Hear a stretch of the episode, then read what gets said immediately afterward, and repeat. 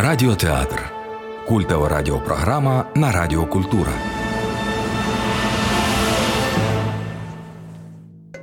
Ви слухаєте Радіокультура. Сьогодні у передачі Радіотеатр прозвучить радіодрама Мовчуще божество за романом В. Домонтовича Романи Куліша в історії творчого життя та стосунків Марка Вовчка, Марії Вілінської та Пантелеймона Куліша багато таємниць. Саме їх намагається відкрити Віктор Петров, письменник, який творив під псевдонімом В. Домонтович.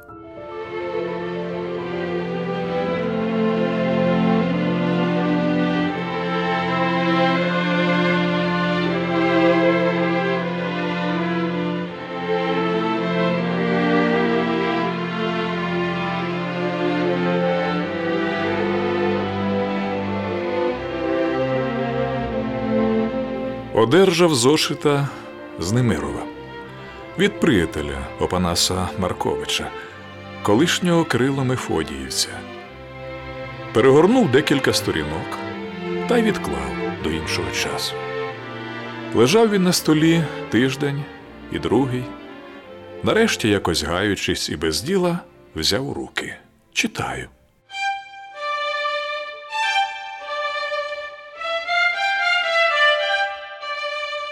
Козаче село Глибове при самому Дніпрі, та облягли його височенні гори. Їхатимеш, то шлях тобі звивається бором, густим таким, що й не проглянеш. Тільки над тобою світ Божий, округи мла пахуща, здалека щось гучить, гучить. Коли ото пахнув свіженький вітерець, і засиніє старий Дніпро поміж зелених комишів та червоного верболозу, і постають круті сиві гори. Читаю і очам своїм не вірю. У мене в руках чистий, непорочний, повний свіжости художній твір.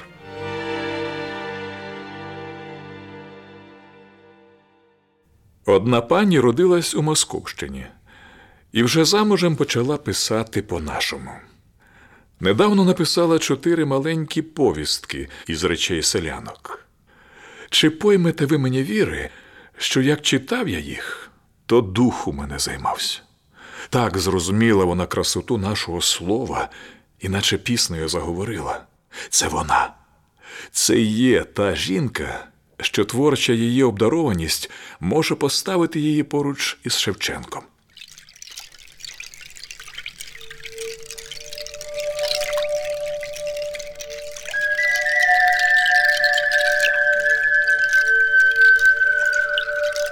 Безкрає синє, забарвлене чистим індиго небо, горби, що відходять у блакитну далечінь, темно-сині ліси, весь світ насичено цією синьою блакиттю. У синяві неба, в далечині ультрамаринових лісів тануть думки, такі ж ясні й прозорі, як і хмарки на небі, навколо синій спокій, блакитна тиша.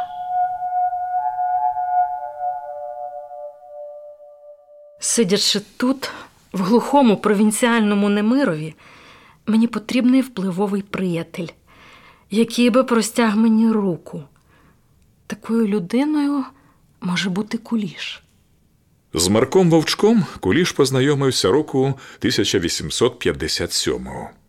Ще не знавши одне одного, вони вже були певні, що їм треба йти вкупі. Марія Олександрівна продовжувала насилати своє оповідання до Куліша, і в червні Куліш сповіщає свою дружину. Одержав я від жінки Марковича нове оповідання з народного життя. Чудо, чудо! Нічого подібного ще не було в літературі нашій. Яка мова, які форми? Чудо, чудо! Я навіть нікому не читав, боячись, що не зрозуміють так, як я розумію, а це образливо. Важливо тут те, що нема вигадки. Все було, все трапилось, і розповідано саме так, як було і трапилось. Оце етнографія, оце вона. Так треба оповідати про народ. Так треба співчувати народу. Жінка Марковича це геніальна актриса, котра приймає на себе образ молодиць та бабусь наших і лицедійствує з них так, що не скрізь угадаєш, що взято з натури, а що створено в пориві акторського захоплення. Але головне, як відчуту повагу характеру народного. Ці твори самі зроблять її ім'я, її твори прості, як життя. Отією простотою життєвою вона й приваблює.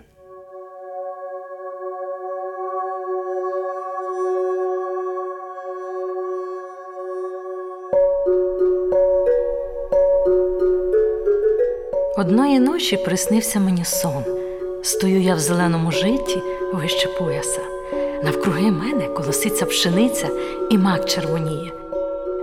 А проти мене два місяці повні, що один ясний, а другий ще ясніший, і пливуть на мене просто. Той же ясніший місяць та все другого попереджає, а далі так і скотився мені на руки, а другий за хмару зайшов. Прокинулась я та й розказую, який то мені дивний сон снився, Ай, чого то тим дурним дівчатам не присниться. озвався батько. Ха ха. Бач, місяця рукою вхопила, як вола за роги. Спиться, то й сниться. Сон мара, а Бог віра. У неділю от просилась я у батька на погуляння. Вийшли ми за село на могилу. Співаємо собі, пустуємо, коли хтось Гей! Гей! аж луна пішла поміж горами. Чумаки ставні, молоді. Один з них хороший прихороший, чорнявий, очі як у орляти. Вийшов проти мене, узявся під боки та й каже: Дівоньки голубоньки, яка ж оце поміж вами дівчина, як зоря ясна сяє. Якби плавала вона в синьому морі рибкою, я б її шовковим неводом пайняв. Коли б літала пташкою, був би золотим просом принадив. А тепер мушу питати, якого се батька дочка? А дівчата усі разом. Івана Самуся, Івана Самуся. Тоді взяв він мене за руку.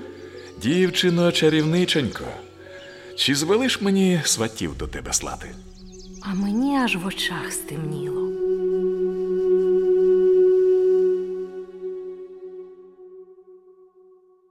У червні 1857 року Куліш одержав був усі 12 оповідань Марка Вовчка і засів їх правити. У липні оповідання були переписані в Немирові, причим з багатьма композиційними і стилістичними поправками Куліша Марко Вовчок не згодилися. Потім цей рукопис переписав Данило Каменецький, відновивши первісний їх текст. Тоді їх знову помалював Куліш, і аж тоді оповідання пішли до друкарні. 19 липня 1857-го Куліш писав: Печатаю я народні оповідання Марка Вовчка.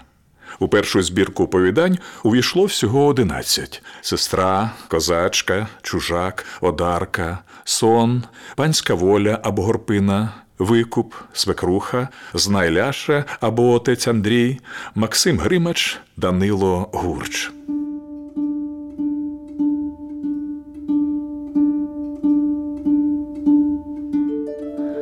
Ладяться козаки в дорогу, Семен з ними. Виряджаються козаки на здобуток. Соколе мій козаче, коли ж ти вернешся? Чи хутко? Хутко, моя рибчино, хутко. Зацвіте перша вишня у твоєму садочку, закує сива зозуля, я припливу до тебе, припливу не наймитом, вільним козаком катре.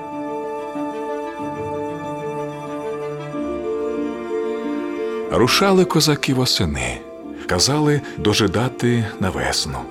Зацвіли вишні, прокувала сива зозуля, красно в садочку. Послався зелений барвінок, голубо зацвів, червоніє зірка, повився горобиний горошок, вовча ступа попустила широке листя. Цвіте, процвітає мак повний і сивий, і білий, і червоний. Розкинувсь по землі синій ряст, розрослась зелена рута. Поміж тим квітом сама, як найкраще квіт, походжає Катря, походжає та синього Дніпра ясних очей не зводить, а тільки зійде місяць та посипле іскорцями в темну воду, Катря вже й під старою вербою на березі. Пильно дивиться вона, придивляється, чи не пливе хибкий човен, чи не править тим човном ставний та любий козак.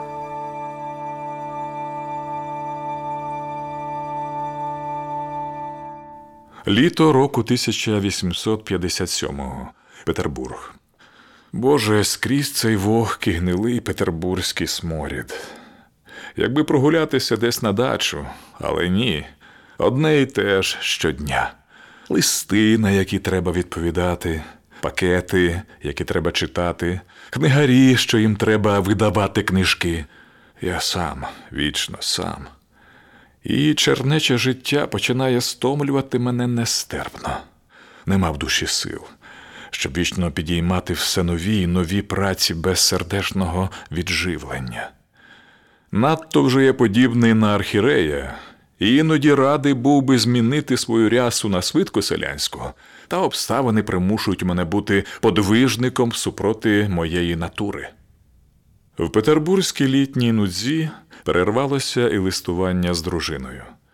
Олександра Михайлівна жила у Мотронівці. Взаємини її з чоловіком загострилися, між кулішем нею позначилася певна холодність, і вона нічого не писала до чоловіка. Чому ти не пишеш? запитував куліш дружину в листі від 18 червня 1857 року. Як пояснити твоє мовчання? Хоч з'ясуй мені сенс твого упертого мовчання. Відповіді не було. Натомість Куліш розпочав жваве листування з Марковичкою та Опанасом Васильовичем з приводу першої збірки і з приводу дальшої роботи. Листування і заочне знайомство викликало в Куліша та Марка Вовчка бажання особистої зустрічі і особистого знайомства, що і здійснилося. У серпні 1857 року Куліш виїхав із Петербурга в Україну, наперед списавшись із Марком Вовчком. Умовились зустрітися в Мотронівці Борценського повіту на Чернігівщині, маєткові Білозерських, де в матері жила дружина Колішева. У 20-х числах серпня Марія Олександрівна вдвох із малим своїм сином Богдасем виїхала через Київ та Чернігів до Борзни. Недалечко вже й до куліша мені. Об 11 годині 26 серпня 1857-го виїхала Марко Вовчок із Чернігова і того ж дня, о 9 увечері, була вже у Матронівці. Ніжин минули, найняли собі у Жукові вольних за сім рублів, а вже затемно приїхали до Мотронівки. Стрів мене пан Куліш, я його наче перше бачила, зараз і пізнала. І жінка його мене привітала хорошенько. А тут і Василь Тарновський. Здорові були, землячко. Познайомилася я з усіма кулішевими родичами. Куліш любить говорити широко, розлого, вишукано, з прикрасами. Що це за душа мила? Стали мене просити, щоб я їм читала. Як же ж то мені було, їй Богу, як туман пав мені на очі. Не можу та не можу. Удень Микола Данилович запросив усіх до себе в маєток на обід. В маєткові було що подивитися. Бачила я тут і сорочку, ту, що в ній стяли голову у Кочубеєві. Бачила старовинні парчеві кунтуші, бачила портрет пана Тараса і його поезію, вугіллям писану, і багато іншого рідкого та цікавого бачила. Обід у Миколи Даниловича був знаменитий. І борщ гетьманський був, і вареники гречані були. Наступного дня, коли Марко Вовчок призвичаїлась до своїх нових знайомих і до всього товариства Матронівського, після довгих і настирливих благань, вона нарешті згодилася прочитати щось зі своїх ще невідомих рукописних оповідань. Читала чумаків. Гриць уже сивий, як голуб був, а все ходив у Крим. Не хотів ані дружитись, ані дома жити, чумакував. Доля йому щиро служила, та не тішило його багатство. Дома такий тихий, не гуляє, мало й говорить, а вийде в степ. другий чоловік, неначе світ йому вгору піднявся. Сьогодні, читаючи товариство, я відчула, що чумаки ще не виписані, не дописані, що може бути щось добре, а тепереньки ніще, тільки догад на добре. Тому я просила куліша заждати і не друкувати їх у збірці. У розмові торкнулися між іншим також і справи про приїзд Марковичів з Немирова до столиці. Поживете ще в Немирові, поки я заведу типографію у столицю. А цього недовго дожидати, бо я не хочу, щоб ви нужду терпіли. Як же я заведу, то тоді зараз і Опанаса Васильовича до себе перетягну, будемо печатати і здавати, і погодимось вже із тим так, щоб добре було. Перебування в куліша було для Марка Вовчка тим приємніше, що вона тут, у Мотронівці, вперше побачила видрукувані аркуші своїх народних оповідань. Ось і лист до чоловіка. Бачила сестру надруковану. Ти получиш усе на тому тижневі. І в наступному листі, 11 вересня. Чи получив ти книжечку? Там всього 11 повісток, бо ту, щоб птиці літали, не помістили. Марко Вовчок була рада, мрія не здійснено. Таки вона авторка, письменниця, та ще й неабияка. І доля української Жорж Занд уже носилася перед її очима.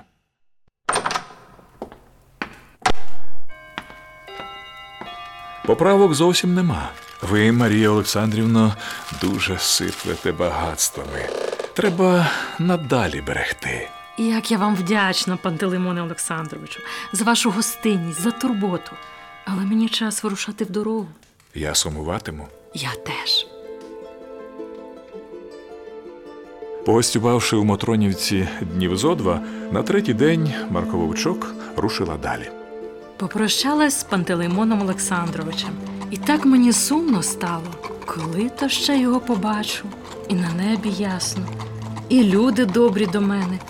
А все-таки чогось сумно мені, так що й не сказати. Із собою повезла Марія Олександрівна портрет куліша. Такий, як живий він. З кулішем у неї зав'язуються найкращі стосунки. Як із Немирова, так і тепер з Орла вона посилає до нього рукописи своїх нових оповідань. Чоловікові вже з Орла пише. Скінчу гайдамаку. Здається, буде по-іншому. Та й тобі перешлю одного екземпляра і Пантелеймону Олександровичу другого.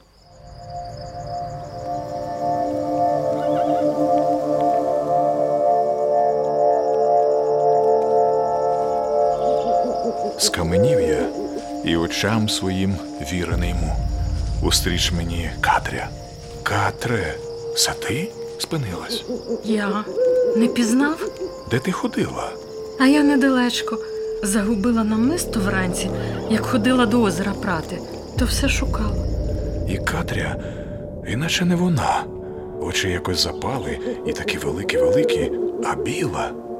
Коли б не брови темною смугою на чолі, сказав би не жива істота, а скрейди. Знайшла? Знайшла ось, а ти де ходив? Я брався по ліщину. Тудою, поза старі явори, на пролісок. Та мене щось дуже налякало. Розказую, яке мені очуялось. Слуха, не озиваючись. Питаючи, коли бачила лісовничку. Ні, ніколи не бачила. Як вже доходимо нашого дворку, вона мені каже: Не нагадуй тітці про намисто. Нема чого, бо знайшлося ж. Добре, отказую, не буду нагадувати. 11 вересня 1857 Сподіваюсь, у слідуючу пошту тобі дещо вислати і до пана Куліша теж. у 20-х числах вересня. Напиши мені, не забувай, чи одібрав ти лист від Каменецького, а прилистуй повістки, чи одібрав лист від Пантелеймона Олександровича. Потроху робота моя йде. Те, що почала в Немирові, уже скінчила зовсім. Починаю друге. Збиралась Марко Вовчок уже й додому вертатись до Немирова. Марії Олександрівні хотілося ще раз побачитись із кулішем перед тим, Як роз'їдуться вони остаточно, може, на цілий рік, а то й більше. Вона до Немирова, а він до Петербурга. Коли б його ще побачити, хоч раз єдиний. Та що це я говорю? Побачу та побачу, побачу, це певно, аби живі ми були, то побачимось. А мені жадалось би побачити його тепер, їхавши додому. Марко Вовчок та Куліш умовились виїхати одночасно числа 10-11 жовтня, щоб зустрітись десь у дорозі на одній з поштових станцій, так що нікому й на думку не спало б їхнє побачення. Батурин, Кролевець, Кроми, Орел так було їхати Кулішеві на Москву, а Марку Вовчку вертатись з Орла до Немирова. Перше побачення і знайомство в Матронівці на людях не задовольнило ані Куліша, ані Марковичеву. До того ж, натягненість і ніяковість першої зустрічі зникла не відразу. Марія Олександрівна була конфузлива, сором'язлива і мовчазна. Їй треба було звикнути, примусити, перемогти себе, щоб на людях вийти за межі ніякових і порожніх так і ні. Отже, дорожню зустріч на поштовій станції вибрали Куліш і Марковичева як найзручніше місце, щоб побачитись удвох на самоті і уникнути будь-яких зайвих розмов. Коли Марко Вовчок і не робила з цієї зустрічі будь-якого секрету від свого чоловіка, то Куліш, як завжди обережний і передбачливий, воліє своє побачення з молодою письменницею зберегти, не розголошуючи. Після цієї дорожньої зустрічі в жовтні року 1857-го Куліш побачився з Марком Вовчком знову лише у січні 1859-го. 22 грудня Куліш послав був Шевченкові зброшуровані оповідання Вовчка. Посилаю тобі, брате Тарасе, з цією поштою оповідання Вовчка. Як то ти їх уподобаєш? Пиши щиро, як думаєш бо ти в нас голова на всю Україну. У своєму журналі 18 лютого року 1858-го Шевченко занотував: Яке високе творіння прекрасне оця женщина, Марковичка. Треба буде написати до неї і подякувати за радощі, яких надає книжка її натхненна. Отже, кулішеве листування з Марією Олександрівною не переривалося, і дружні стосунки їхні, що налагодилися після особистих побачень у Матронівці та в дорозі на поштовій станції восени року 1857-го, не псувалися. Недурно ж при новій зустрічі в Петербурзі у січні року 1859-го взаємни Куліша і Марії Олександрівни обернулися відразу на палку пристрасть. У Петербурзі Куліш соромився хуторянської провінціальності своєї дружини. Для столиці він мріяв про іншу жінку або ж, принаймні, про блискучу і ефектну коханку. Будь-що будь, попри всю обережність Кулішеву, проти репутації Дон Жуана він не мав нічого. Куліш у Петербурзі знову взявся правити вовчкові твори.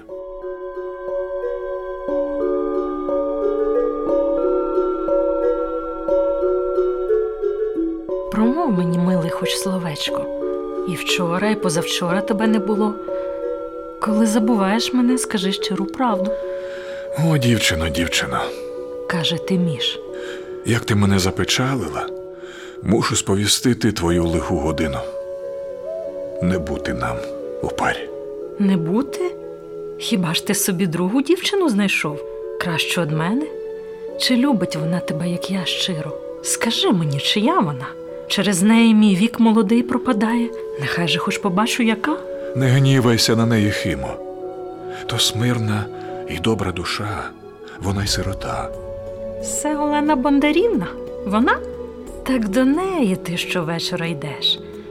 Я очі свої виплакала, світ мені немилий, а ти з нею женихаєшся, обоє щасливі, одно коло одного. Горе моє, лихо моє несподіване. А що ж ти, може, думаєш брати її за себе? Так, буду сватів слати в неділю. Чого се так поспішаєшся? Може, не все гаразд буде? Бодай ти не діждала таке віщувати. Недобра дівчина. Слухай, Тимоше, Покинь мою розлучницю. Покинь, коли не хочеш каятися вік. Буде каяття, та не буде вороття. Щоб я її покинув? Дурно тільки слова твої гинуть. Не зраджу своєї дівчини, поки жив буду, поки світ сонця. 13 листопада 1858 року Опанас Маркович писав у листі до Коліша, дякуючи йому, що той потрудився коло панночки. Дякую вам, писав Опанас Маркович. З усієї душі і за всього серця за погляд щирий панночки. Чи не могли б ви зробити велику ласку, перегледіть виписуємий адруського вісника Курочкиним для іскри перевод козачки одарки і горпини? Тим часом у Марковичів виразно оформилася думка кинути Немирів і з провінціального містечка переїхати до Петербурга. Марію Олександрівну не задовольняло немирівське життя. Її тягло в світ до культурних центрів, і вона зі співчуттям приймала численні заклики своїх петербурзьких приятелів. Шевченко побачився з Марком Вовчком 24 січня. По саме цьому дню присвятив він свою знамениту елегію Марку Вовчку.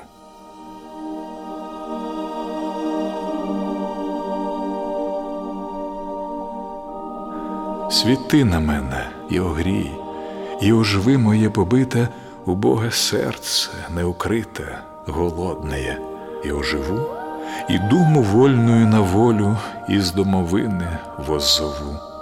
І думу вольною, о доле, пророче наш, моя ти доне, твоєю думу назову.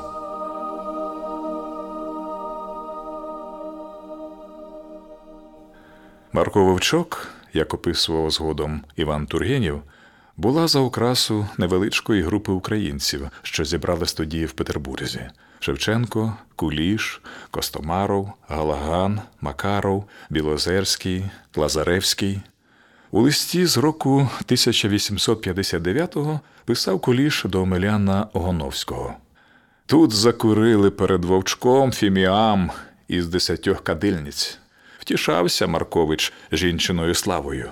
Жінка ж його була мовчуще божество серед хвалебного гімну, приймала наше славословіє як дань достойну й праведну. Ніщо її не зрушало, не дивувало. Як хто приходив до неї з літературною візитою, бідах Опанас не смів сидіти з гостем у жіночому кабінеті. Брала участь Марко Вовчок і в сходинах українських та російських літераторів, що відбувалися в будинкові чернігівської українки Варвари Яковлівни Карташевської, уродженої Макарової, на розі Ямської та Малої Московської. Раз на тиждень сходилися сюди побалакати, погуляти в карти і повечеряти товариство, що його членами були Шевченко, Костомаров, Куліш, Білозерський, Тургенів, Пісемський, Некрасов, Тютчев. На одній з вечірок читала Марко Вовчок свою інститутку.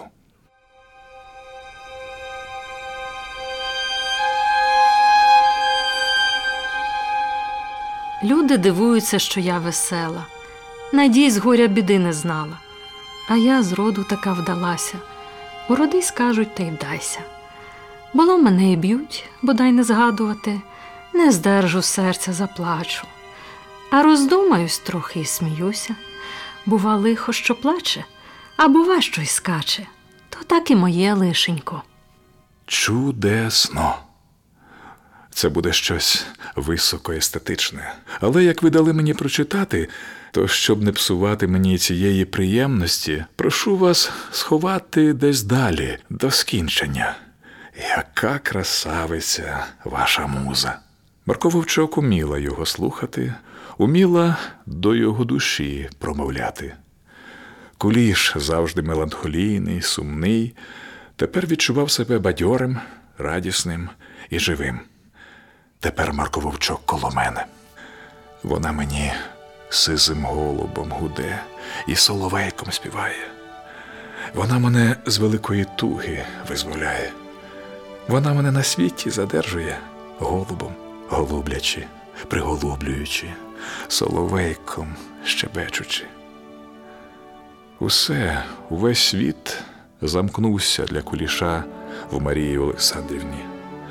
В ній, саме в ній він знайшов ідеал нової емансипованої, незалежної жінки. Альфред де Мюсе і Шопен не знали більшого щастя коло Жорзанд, як він коло Марка Вовчка. Минали тижні. Ви справді любите мене в малій мірі.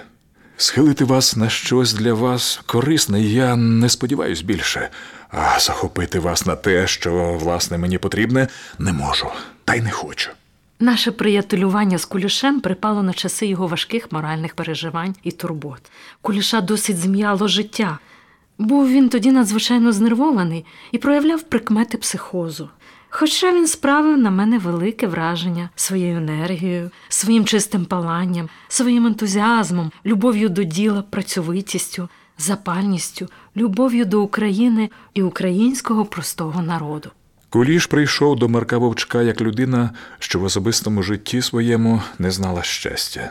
Що ж до Марка Вовчка, то, приїхавши в січні до Петербурга, вона найближче зійшлася з ним, але ставилася досить спокійно, стримано, без особливої палкости.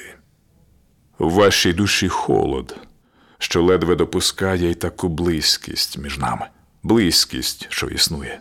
Я молю Бога про одне дарувати мені частину того холода, що не дав вашій душі запалитись таким коханням, як моє.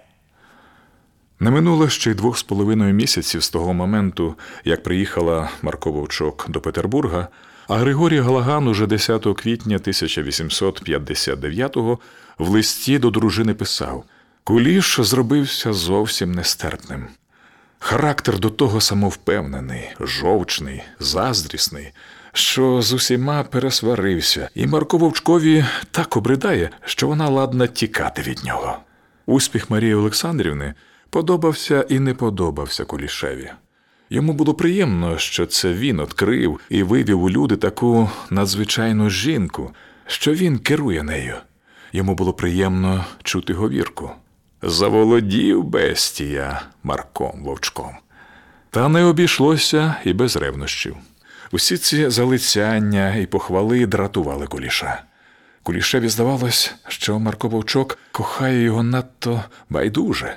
Серед української громади почалася боротьба за переважний вплив на вовчка. Справа доходила до одвертих сварок. Тарас Григорович гукав, нащо вона дає своє писання Кулішеві? Він те опрозить. Куліш хвилювався. Та, незважаючи ні на що, привілей переважного впливу на Марію Олександрівну зберігав за собою, хоч і не без боротьби. Він мріяв про щастя вдвох. Він сподівався, що коли б йому пощастило вирвати Марка Вовчка з Петербурга, ізолювати її от цих небезпечних знайомств і впливів, він міг би зберегти її тільки для себе. Отже, він почав складати плани закордонної подорожі з Марією Олександрівною і дальшого спільного життя за кордоном. Коліж сподівався, за кордоном, де вільніше дихати, він заспокоїться у своїх тривогах і буде щасливий. Марко Вовчок ставилася аж надто стримано до куліша. Він бажав, щоб вона належала тільки йому, а Марія Олександрівна воліла належати тільки собі. Врешті-решт, Марко Вовчок, приїхавши до Петербурга, спинила свою увагу на куліші, щоб за деякий час віддати перевагу Тургенєву. Досить, досить катувань, страждань, досить з нього цих зрад легковажної жінки, досить. Годі, він не хоче страждати, кохаючи жінку, нездібну на кохання. Треба кінчати. Він пише Марії Олександрівні. Я їду в Україну, і щонайшвидше, як тільки дозволить народне чтення. Сьогодні зроблю першу спробу самопанування. Треба одзвичаюватись від вас. Завтра прийду разів зо два на короткий час і так аж до від'їзду. Єдине, щоб не дати поширитись історії про раптовий розрив. Хай усе пояснять обставинами, які не дозволили нам їхати вкупі. Сподіваюсь, що час і нове життя, коли вас самих уже не буде, допоможуть мені порозумнішати. Але все ж він поїхав не в Україну, а за кордон. 26 квітня 1859 року Куліш був уже в ковні і з ковна писав Каменецькому. Добре я зробив, що не поїхав в Україну. Для хорого духом дуже багато важать вигоди, що дозволяють бути як хочеться, і їхати куди хочеться. З Берліна ви одержите звістку, як я улаштую далі своє життя. Гадаю, що воно з'їде на мандрівку пішки з довгими спочинками в наймальовничіших місцях. Сподіваюсь багато писати. Плани, що я їх давно покинув, з'являються в голові з живими особами. Навряд чи я сидітиму довго в Дрездені та Мюнхені. Швейцарія дуже приваблює мене до себе. З ковна Німаном на пароплаві Куліш приїхав до Кенігсберга, звідкиля й писав до Каменецького.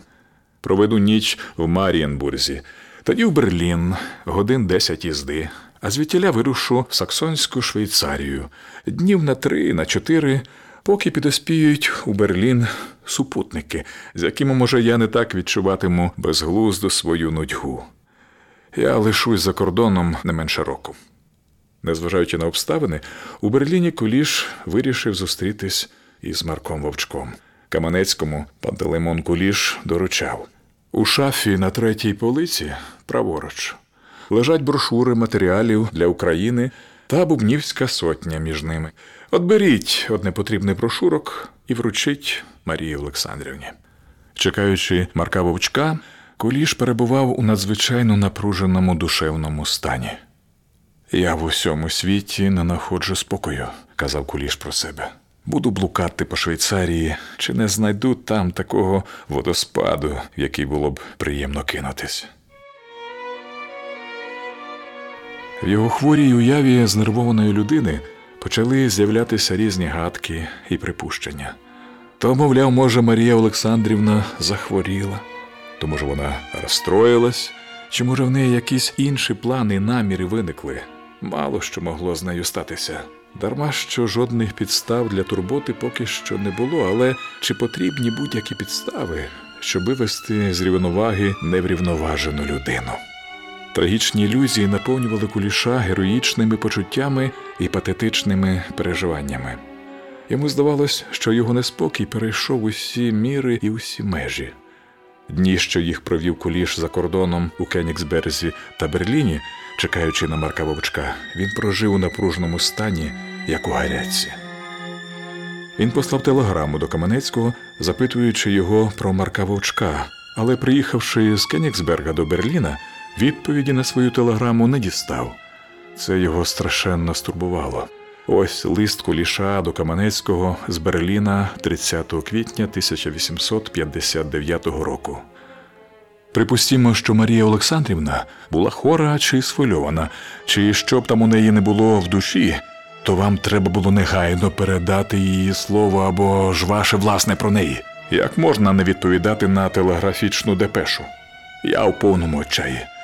Я бачу, що тільки сам я для себе друг. Ви вважаєте за жарти, що відбувається в моєму серці? Куліш дає Каменецькому останні розпорядження. Духівниця моя в столі разом з іншими документами. Коли прийде звістка про мою смерть, а я зроблю, щоб поліція повідомила формально, то моя дружина Олександра Михайлівна одразу повинна війти у володіння друкарнею. А вас прошу бути за її повірника.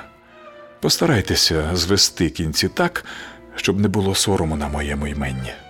Тарновському три з половиною. Продайте або ж віддайте в заклад друкарню, чи як хочете, тільки щоб відразу було відомо Тарнавському, що борг йому буде заплачено. Надії Михайлівні, сестрі Олександрі Михайлівни, щось, і Василю Білозерському. Ось і все. Сподіваюсь, що після моєї смерти петербурзький видавець Кожанчиков або ж хтось інший заплатить щось за мої твори. Це забезпечить хоч трохи Олександру Михайлівну. Не таїть справжньої причини моєї смерти. Я не соромлюсь її, і один дурень буде з неї сміятись. Згага любови була в мене від самого юнацтва, але кепське виховання та злидні не дали мені змоги знайти по собі жінку.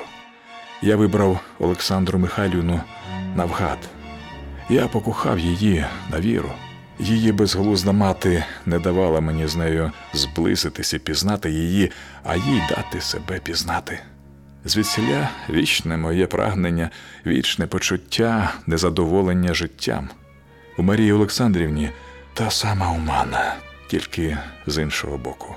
Вона спочатку захопилась мною як людиною вищою від інших, а коли зустріла людину, що здалася їй ще вище, вона охолонула до мене, але, охолонувши, тримала мене й далі. Бог зна чому і для чого, дуже близько коло себе. Вона ніколи не давала мені розувіритися в її любові. Але ви все знаєте. Її легковажність і зрадливість загубили мене. Життя мені обридло. Я холодно вирішую припинити його. Нічого не бачу втішного в прийдешньому, окрім надмірних мук душевних. Остання моя думка і останнє піклування моє про Олександру Михайлівну, що глибоко мене любила та не могла задовольнити своїм коханням. Ревнощі її були надто природні. Я вічно прагнув якоїсь іншої любові. Коли це гріх, то мене за нього покарано надто жорстоко. Ви були за свідка моїх страждань, але ті страждання ніщо у порівнянні з холодною мукою, що затьмарює мені все, все на світі. Обручку Марії Олександрівни і хрестик унесу з собою. Але може я ще лишусь жити. Може, я переможу свою тугу і полегшу свого часу страшну долю Марії Олександрівни.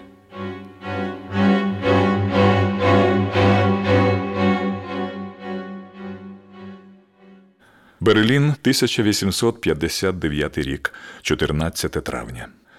Нарешті я одержав від вас телеграфічну відповідь. Лінію було зайнято політичними депешами, а тому я ждав 26 годин. Ви не сподіваєтесь на це, але ваші слова заспокоїли мене. Марія Олександрівна багато разів прохоплювалась із визнанням, що може близько зійтись з Тургенєвим. Найголовніше для мене у вашій депеші, що вона виїхала.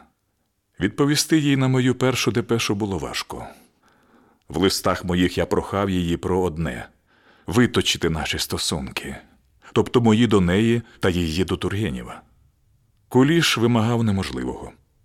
Людина простих ліній, визначених формул, усталених схем, куліш вимагав того самого і від Марка Вовчка. Ніби для жінки існує визначеність і схеми. Куліш хотів знайти формулу стосунків. Кінець кінцем він міг би згодитись і на Тургенєва, але для цього йому потрібно було наперед це знати, умовитись, погодитись, сформулювати. В ковну передадуть Марії Олександрівні мого листа найпримиреннішого. У листі я кажу як про безсумнівне, про те, що вона не моя, і бажаю їй щастя. А для себе прошу тільки одного не одбирати в мене можливості простягнути їй руку в тяжкий для неї час, що без сумніву швидко прийде. Коли б вона віддалась мені без пристрасного захоплення, це була б жалюгідна історія. Хай же перенесе вона гарячку кохання, не катуючи мене безглузду. Найприкріше для мене становище невизначеність. Коли нею заволодіє Тургенів, я буду втішений. Зв'язок цей буде в кожнім разі корисний для її таланта. Тургенів має всі способи поширити обрій її душі. Я йому не заздрю. Я майже радію з їх зближення. Може, в цьому зближенні мій порятунок од найбільших нещасть, що припали б на мою долю при її вічно загадковому душевному стані. Дождусь їх в Берліні, а потім ще буде час мандрувати по художніх пустелях. Виїхати, не побачивши з нею, нема для чого. Між нами залишилось би щось вороже. Ми зустрінемось і розлучимось з друзями. Я можу залишити з нею в Берліні одну годину. Добре, що ви мене попередили. Листа від вас ще нема. Відповідь на цей пошліть у Дрезден. Мені дуже цікаво знати всі подробиці другого її роману. Певно, і вона сама розповість мені багато цікавого, вільно і невільно. Стежити за нею завжди буде для мене цікаво. Доля цієї жінки рідкісна. До того ж, я кохаю її, незважаючи на всі її хиби. У ревнощах багато важить цікавість. Цікавість одна із складових частин у ревнощах, що іноді може заповнити все. Є вища втіха роз'ятрювати рани подробицями визнань, стежити за жінкою, що кохає, в найдрібніших деталях її зрад. Куліш, як найсолодшу мрію, плекає в собі хоробливе бажання випити до дна вщерть повний келих ревнивої цікавості. Кожен рух і кожне її слово, зізнається Куліш Каменецькому, тепер для мене буде предметом психологічного розгляду. Ніхто так не зробить в даному випадкові, як вона. Це буде або ж повна одвертість, або ж жалюгідна скритність, жалюгідне через огидне для мене лукавство та двоєдушність. І куліш кидає Марку Вовчку декілька обвинувачень. Вона звикла обманювати і навряд щоб раптом кинула цю звичку багатьох років. Фальшиве її становище щодо чоловіка знівечило її вдачу. Я бажав би, щоб вона жила одверто з Тургенєвим. Це відродило б у ній багато. Соромно буде Тургенєву, коли він допустить її до двозначної ролі. Цікаво знати, скільки добра і фальшивості в цій людині. Марія Олександрівна виїхала з Петербурга не сама, а разом з Тургенєвим. В одному з червневих листів до Марка Вовчка, того ж таки 1859 року, Тургенєв із приємністю згадував про ті довгі, довгі, хороші розмови, що їх вони вели під час мандрівки. Особливо, пише Тургенєв, залишилася у мене в пам'яті одна розмова в маленькій каретці між ковном та кордоном тихої, теплої весняної ночі. Я не пам'ятаю, про що власне ми розмовляли, але поетична спільність збереглась у мене в душі від тієї ночі. Я знаю, що ця подорож нас зблизила, і дуже цьому радий. Ми не знаємо причин, що призвели до розриву за кордоном між Кулішем та Марією Олександрівною. Але можна припустити, що Куліш, довідавшись про спільну подорож Марка Вовчка з Тургенєвим, почув себе ошуканим. Його гордість було ображено. Ті суворі інвективи і обвинувачення, що їх звертав пізніше Куліш до Марка Вовчка, можна було б пояснити саме цим епізодом. Але, попри всю свою ревниву самовпевненість і гордість, він був здібний не тільки не протестувати проти спільної подорожі Марка Вовчка з Тургенєвим, а й охоче на це пристати. Це так в'яжеться з обережною вдачею куліша. Цим способом він міг уникнути якнайкраще будь-яких підозрінь щодо справжніх намірів своєї закордонної подорожі. Мовляв, Марко Вовчок поїхала за кордон не з ним, а з Тургенєвим, а він в сторінці. Ми знаємо одне: Куліш обмірковував цю можливість. Марко Вовчок Тургенєв. Куліш писав: Остання моя порада. Ради Бога, їдьте з Тургенєвим. Не кидайте, хоча й цього способу стати вище за той жалюгідний погляд на своє життя, що в ньому ви тепер заглиблені, що ним пригнічені. Це одне може розважити мене в моїх гірких думках про вашу долю нещасну.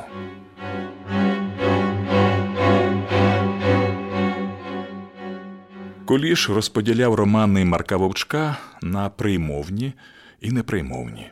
Були романи, що для них він вибрав епітети гіркі і жалюгідні, і були такі, проти яких він не міг нічого заперечити.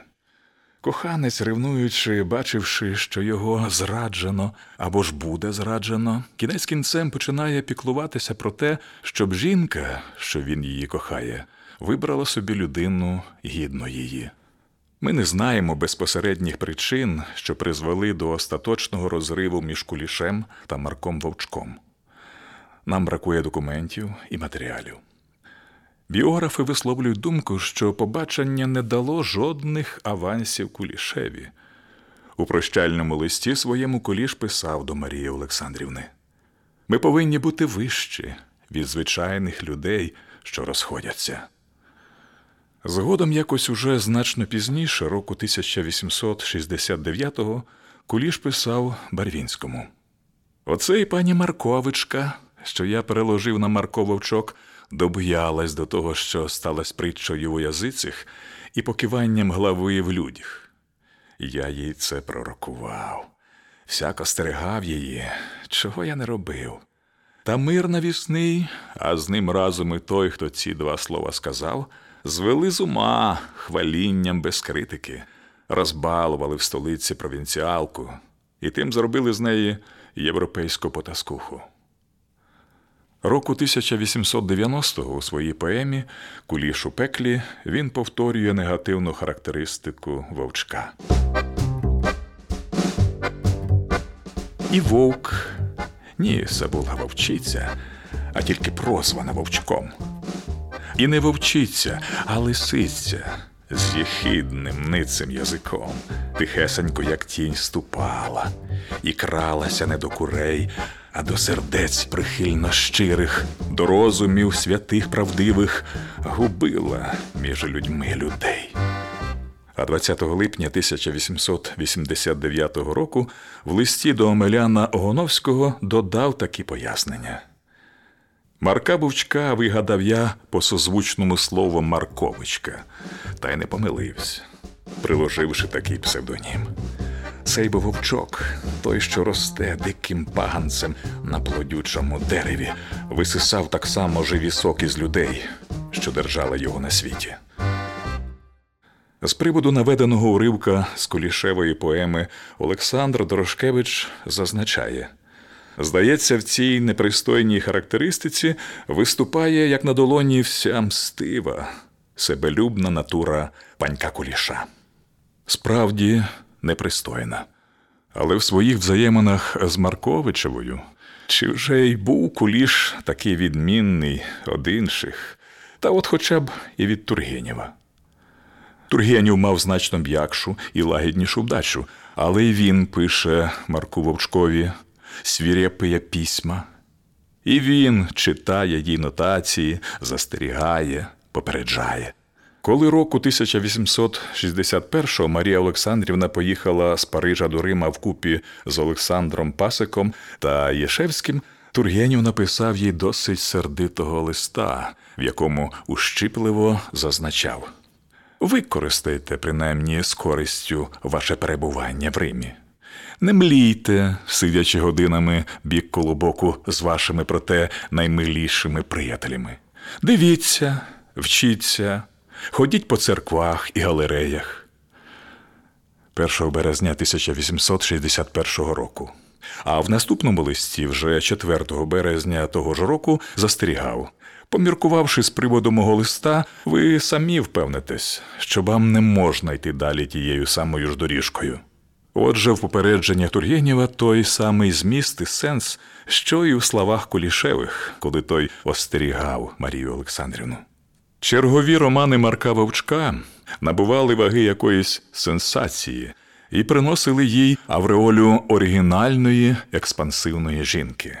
Мандрівки поети стали звичайні в її житті. Марко Вовчок належала до жорсандівської доби жінок-письменниць. Письменниця почуттів, вона робилася приятелькою письменників. Марко Вовчок така ж симпатична і мила, така ж оригінальна, писав про неї Тургенів. Мені здається, що їй зовсім нелегко жити на світі, але в неї багато характеру, вона мовчазна і уперта. Вона за якихось чотири роки, живши до того у великих містах Чернігові і Києві, опановує якнайкраще українську мову з усіма характерними її особливостями, з усіма відтінками народного стилю, проявляє глибоке знання селянського побуту, соціальних і родинних взаємин народу. Звідсіля роблено висновок, що не вона авторка народних оповідань що її авторство то легенди і міф. Марка вовчка лаяли, бо її дивувались. У Маркові вовчку багато незрозумілого. Її успіхи в літературі були такі ж незрозумілі, як і надзвичайні успіхи в чоловіків. Молода і досить огрядна дама, без усяких прикмет змученості на обличчі, мовчуще божество, як назвав її куліш. 4 вересня року 1850-го 16-літньою дівчиною Марія Олександрівна писала своєму нареченому Опанасові Марковичу. Через що в мене така дивна вдача? Усе мені здається, я пережила, про що б не чула і не бачила. І ніщо, здається, мені мене не лякає, як інших. Усе нібито надто звичайне. Чи це байдужість, чи це сподіванка, що все, що трапиться, обернеться якнайлучше? Чи я надто певна в собі, що зможу все витримати? Я уявляю собі іноді всі нещастя, які можуть трапитись. Нема жодного, якого б я не могла перенести. Мені здається, я перенесла б усе спокійно і сказати з радістю, викупляючи всі помилки неповерненого минулого, навіть прийдешнього. Не забуваймо, це лист 16-літньої дівчинки. Багато, Пише юна про себе далі в тому ж таки листі. багато є такого, чого я не можу сама розтлумачити словами. У мене так багато думок, що я нібито завжди думаю. Іноді розмовляючи, я відчуваю раптом, як прилинуть думки найрізноманітніші добрі, лихі, порожні, важливі. Усе так перемішано, і все здається так дивно. Лежати на землі, дивитись на небо і думати. Навколо і на душі божественна спокійна байдужість, всепізнаності і всепевності.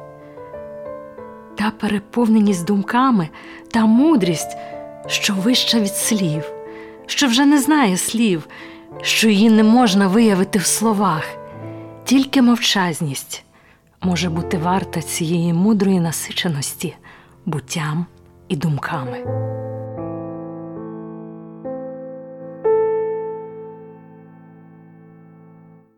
Прозвучала радіодрама Мовчуще божество за романом Ведомонтовича Романи Куліша у виконанні Олексія Богдановича і Наталії Коломієць. Постановка Наталії Коломієць, звукорежисерка Олена Єфимчук. Радіотеатр. Слухайте культову радіопрограму на Радіо Культура.